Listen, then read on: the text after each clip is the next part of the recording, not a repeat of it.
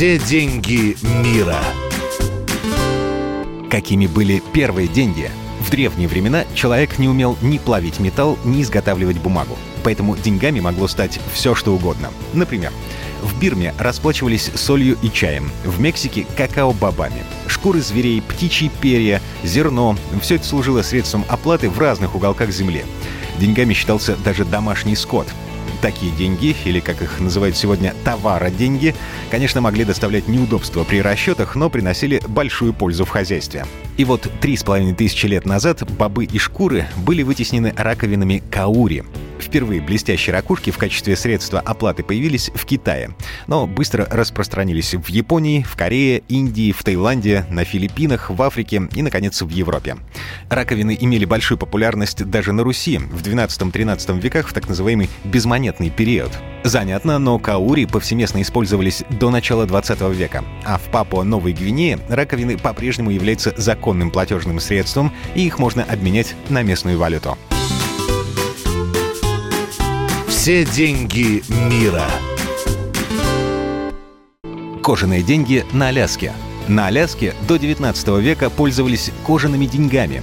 Русские купцы знали про богатый пушниный полуостров еще с 17 века и регулярно наведывались сюда в торговых целях.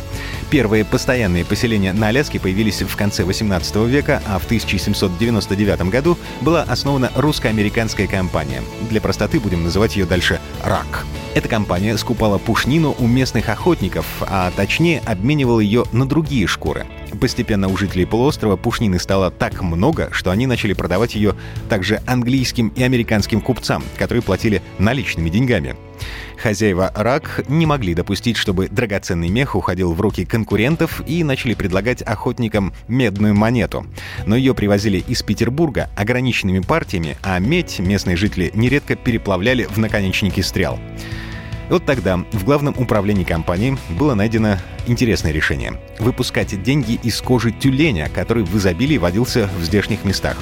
Названы они были марками и номинировались в российских рублях. В оборот поступили кожаные дензнаки достоинством в 1, 2, 5, 10 и 20 рублей.